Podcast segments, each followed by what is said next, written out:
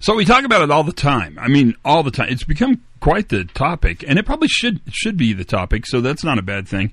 We talk about learning from normal work, or what's happening when nothing bad's happening, or understanding normal operations as a way to develop better operational intelligence. Right? I think that's a good way to say that. We talk about it all the time, but I wonder what it is we're looking for when we make those observations. Let's have a little longer chat on this special uh, podcast today.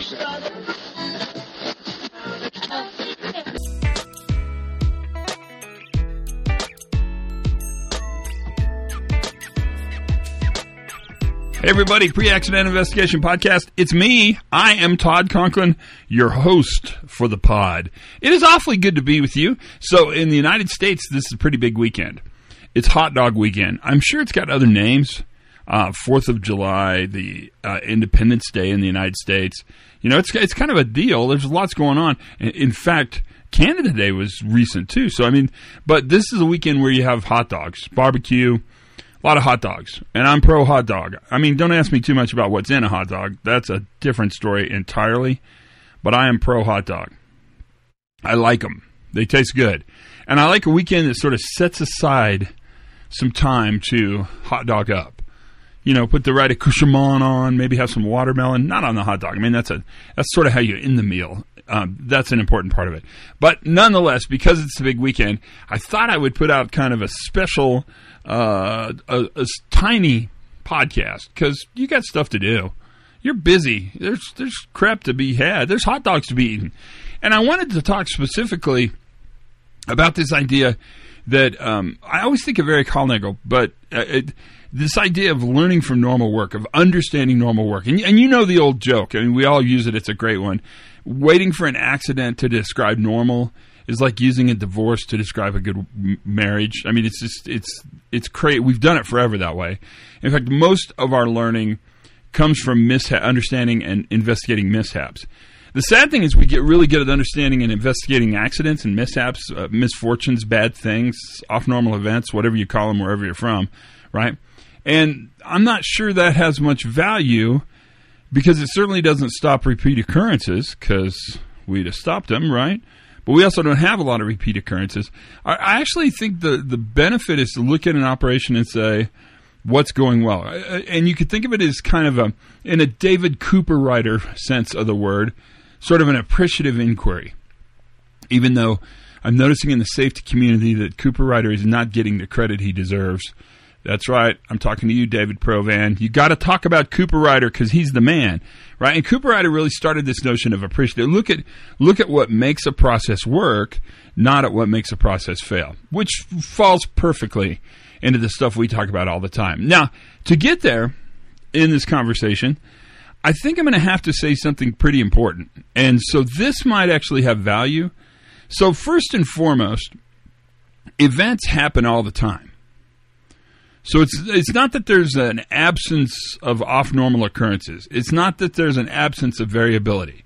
It's not that our systems are mature and stable because no system is mature and stable. All systems are running degraded. That's how they work. I mean, that's how it always works. Um, in biology, that's called entropy. It's the reason it's harder to see stuff when you get older, right? That's that's all part of this notion that every system runs degraded. So we know events happen all the time. Here's where this gets interesting. Most events are detected and corrected before they actually have operational consequence, before something bad happens. And so this notion of detect, detecting and correcting is really important. And I would suggest that's what we ought to be going out and looking for. So when we go out and ask the question, what's happening when nothing bad's happening? I'm afraid, and I had a discussion just this last week with um, with someone we'll call Air Boss. Tip of the hat to you, my friend, and uh, and a lot of people that were hanging out with the Air Boss, and we were talking about the idea of actually putting a supervisor in the field and what that supervisor's job is. And of course, immediately the idea is they would go out and seek deviation. They would go out and seek places where the work is not being done correctly. I put quotes in the air when I said the word correctly. And that's an interesting idea. I don't think that's necessary. In fact, I would suggest nobody really wants that. And more importantly, nobody wants to do that. So the workers being observed don't really care for that. That's not very helpful. Um, it's kind of creepy and weird. And then, if that's not enough, the worker actually having to do the observation, the supervisor in the field, right? That that person that's been selected or elected or nominated or told to go out and observe, they don't want to do it either. Well, so if you don't want to be observed and you don't want to observe, then let's go back to first principles. We're doing it wrong. That we're doing the wrong thing. That's wrong. If it feels wrong, it's wrong. If nobody wants to do it and it's not helpful, it's not helpful. Nobody wants to do it. I mean, it's as obvious as the nose is upon our faces, right? And yet, I would suggest if we looked at that using sort of a more contemporary kind of do safety differently definition, it would be this idea that safety's job isn't there to remove deviation from a process. No, no, no, no. En contraire, mon frère. What safety is there to do is actually add good things to the process, to assure control, to assure safeguards, to assure conduct of operations. So instead of seeking actively deviations in the world, which you can always do, and by the way, you'll always find, instead, why don't we take that person who has to go out in the field, who's been elected, selected, or told to go into the field and hang out with the workers? Let's give them the question what's happening when nothing bad's happening? And let's give them the charge you don't need to find deviation. What you ought to do is go out and assure that the right people, the right place, the right work, the right conditions, all those things that are necessary are in place because that's going to be really important ultimately to where we head with this entire process. Now, that is, I think, the power of going out and looking at normal operations. It's not going out to look for places where people deviate. It's not an audit, although audits are valuable. We've talked about this before. It's really sort of an opportunity to learn. And so the challenge is is that when we go out and look at normal operations, it should be a rather humble inquiry. So if you're familiar at all with Edgar Schein, that was a big tip of the hat right there to Edgar Schein. You're humbly asking what's going on. And the reason humility matters, the reason you're humble, is because you don't know the answer and you want to know. So you're genuinely curious and willing to learn. All of this plays beautifully into psychological safety. All of this plays beautifully into the notion of safety culture. Although the number one rule of safety culture is you never talk about safety culture. You know that, right? The number two rule of safety culture never talk about safety culture. We got that out of the way. All of these actually change the conversational calculus between the organization and its workforce. All of these look at the worker as an expert, as somebody who's well versed, who understands deeply and profoundly the work that's happening, and can move on from there and make a huge difference in the organization. All of these methods understand that the worker is constantly barraged with variability and that they're constantly, whether they know it or not, whether they want to do it or not, they're constantly detecting and correcting. They're constantly catching problems, solving problems before they have consequence. Now, I think that's where our challenge is.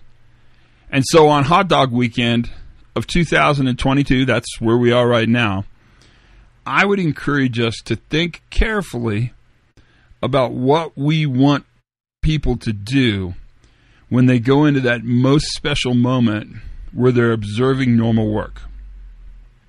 And I think the quick answer is we want this to be an encounter that's positive, that's open and honest, and it's an encounter where leadership gets the opportunity to learn and to answer that question what's happening when nothing bad's happening? Because the interesting thing is, I'm not really sure that question belongs to the workforce. I mean, they have the answer, no question.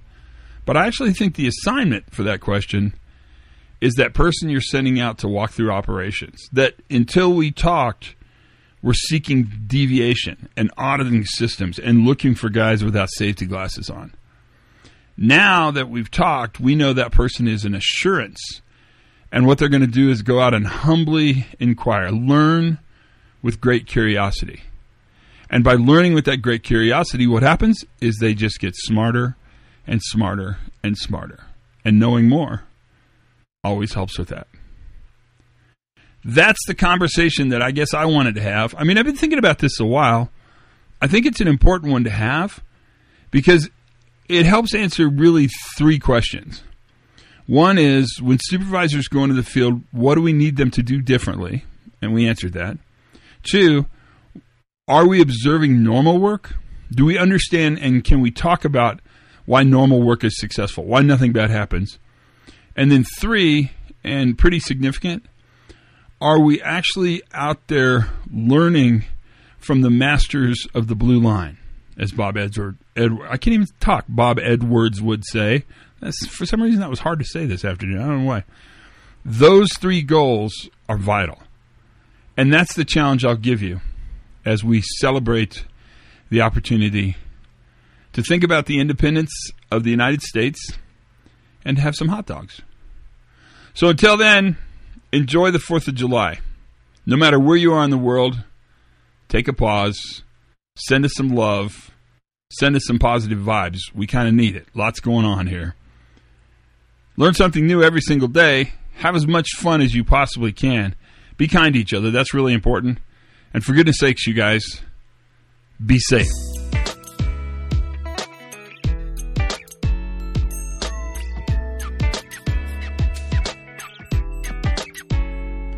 Give mine some extra grill marks, would you? Spend a little time, a little bit of the the Menard effect. Brown food tastes good. Extra grill marks will be delicious. That, my friends, is what makes a hot dog a delicious treat.